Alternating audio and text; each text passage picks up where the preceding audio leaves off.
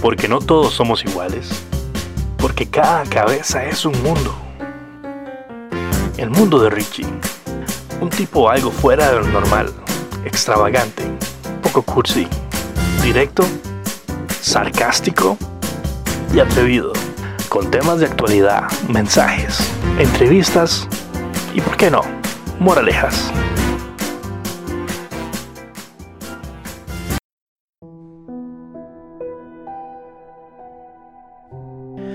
Buenas y bienvenidos al mundo de Richie, yo soy Richie. Hoy vamos a tratar un tema que en muchas ocasiones nos ataca la culpa de lo que es el arrepentimiento. Vivimos cegados y rodeados de esa aflicción que a veces no nos deja avanzar. El tema de hoy es por qué hay que vivir sin arrepentimientos. La vida se compone de momentos. Esos momentos nos enseñan muchas cosas, nos marca y le dan forma a nuestra vida. Llega algunos momentos en las que suceden ciertas cosas que quizás pueden no ir acorde a nuestro plan. En otras ocasiones tomamos algunas decisiones que afectan el resultado de aquello que deseamos y cómo lo deseamos. En el proceso de la vida, que se llama el crecer, hay muchas variantes que determinan dicho proceso. Tanto así que cada paso que damos en la vida puede presentarse ante nosotros como un resultado distinto para cada situación. Muchas veces nos equivocamos, cometemos errores y llegamos a caer en puntos de no retorno o sin salida. Es en este momento donde iniciamos a cuestionarnos y dudar de lo que hemos hecho, cómo hemos actuado y de las decisiones en las que hemos incurrido. Repasamos y pensamos una y otra vez en qué fue lo que en realidad hicimos mal. No es fácil ver hacia atrás, ver el pasado y no sentir esa inquietante necesidad de cambiar ciertas cosas que nos han limitado. Como seres humanos que somos, erramos y nos equivocamos. Es parte de nuestra naturaleza que esto sea así. Es una experiencia de vida y es así también parte del proceso de aprendizaje. Esa sensación de fallar en algo nos puede incentivar a intentarlo de nuevo, a motivar nuestra mente y rehusarnos a ser alguien que falla, cae y no se levanta de nuevo. No hay nada de malo en equivocarse, pero lo fundamental es no permanecer con la equivocación. Si constantemente vivimos con la preocupación de aquello que hubiera sido y por lo que se hubiera hecho, permaneceríamos ahogados en el frío camino de la duda por siempre. Todos hemos pasado por ese momento donde quizás sentimos algún arrepentimiento de algo en nuestro pasado. Hay que tener algo muy claro y vivo en la mente. El hubiera no existe. Lo que no sucedió no sucedió. Y el pasado ya reveló todo lo que pudo ser. Queda partir hacia lo que sigue en un capítulo nuevo de la vida. Llegamos ahora a revelar esa palabra de la que hemos estado hablando, el arrepentimiento. ¿Qué es el arrepentimiento? Se define como el pensamiento o pesar que tiene una persona por algo que ha hecho, dicho o dejado de hacer.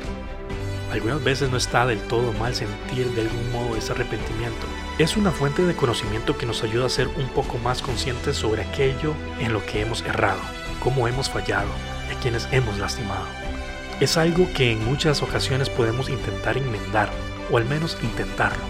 En otras situaciones solo queda como una buena lección aprendida para mejorar y crecer. La situación se torna problemática cuando llegamos a aferrarnos a ese sentimiento y sujetamos tan fuerte que no permitimos que todo siga avanzando. Y esto es lo que nos llega a estancar en una situación. No existe un manual de vida que nos diga y enseñe cómo vivir cada momento a la perfección, pero las experiencias que llegan a nosotros sí nos pueden enseñar cómo mejorar. Debemos abrazar a la vida tal y como es. Mejorar depende de nosotros, depende de qué tanto queremos cambiar aquello que está mal y darle un mejor curso a nuestra historia, de traer nuevas oportunidades y lograr grandes cosas. Hay muchas cualidades que podemos adquirir e ir adoptando a lo largo del camino. Y es con estas enseñanzas de vida las mismas que nos ayudan a crecer y ser mejor cada día. En palabras de José Saramago, ¿para qué me sirve el arrepentimiento? si eso no borra nada de lo que ha pasado. El mejor arrepentimiento es sencillamente cambiar.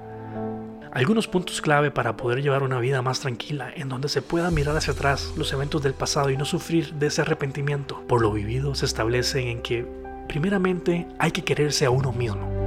Viendo esto a simple vista puede sonar como algo simple, y con ese mismo pensamiento que se tome por alto lo mucho que esto significa y la gran importancia que tiene. Cada día cuando hacemos algo, por más simple o sencillo que sea, existe esa pequeña voz que nos guía según las emociones que se presenten para cada caso. El valorar lo que somos nos da un alto grado de confianza que nos permite crear bases más sólidas sobre todo aquello que deseemos hacer. En segundo punto, expresa tus sentimientos. Si bien hay momentos en donde esa sensación de no poder seguir cargando con la presencia de la desilusión, es saludable descargarlo de tu sistema. El poder hacer saber a alguien de tu confianza el cómo te aflige la situación por la que estás pasando puede aliviar el peso de esa carga que lleva sobre ti. Escribe en papel, exprésalo de forma verbal o canalízalo por medio de actividades que te ayuden a olvidar ese vacío emocional. Son opciones muy accesibles.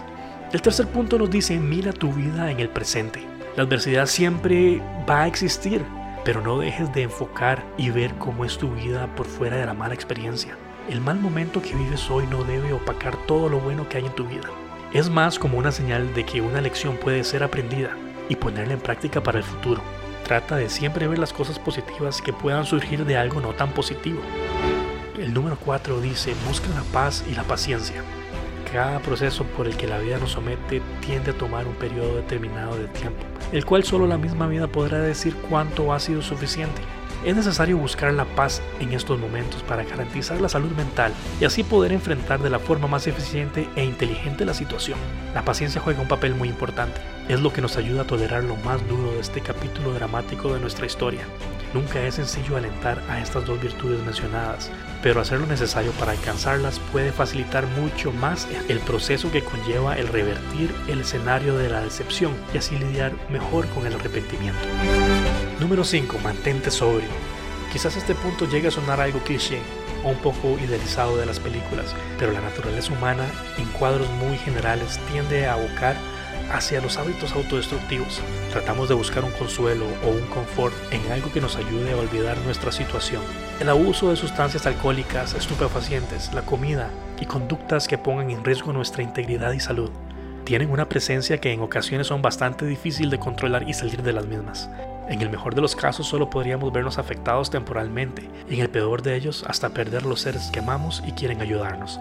El mejor consejo es tratar de recurrir a actividades que nos ayuden a concentrarnos y evitar dañarnos. Busca un apoyo extra, algo que nos fomente beneficios y pueda ofrecernos opciones nuevas o inclusive la fe. El punto número 6 nos dice, cuida tu salud e imagen. Es más sencillo perder la decepción de mi estado físico cuando el estrés y todo lo que viene con el arrepentimiento llegan. Es por eso que es de vital importancia siempre intentar vigilar los hábitos que seguimos. Procura mantener una buena alimentación y permitir que nuestro cuerpo descanse lo necesario, ya que es el mismo quien nos va a permitir resolver todas las adversidades que se nos presenten. Pero si no tenemos un organismo saludable que nos lo permita hacer, el problema solo seguirá creciendo. Las incógnitas del por qué las cosas no siempre salen como uno quiere van a existir y nos van a dar lecciones durante toda la vida. Pero es mucho más sencillo ver la vida y compartir de ella que no hacerlo del todo. Somos seres humanos, nos equivocamos y sufrimos, pero eso no significa que debamos vivir mal por aquello que no resulta como planeamos. Cada día es una nueva oportunidad de mejorar el día anterior, un nuevo día para hacer las cosas de una mejor manera y crecer. Me despido una vez más con una célebre frase, en este caso de Victoria Holt, la cual nos dice, nunca te arrepientas, si es bueno, es maravilloso, si es malo, es una experiencia.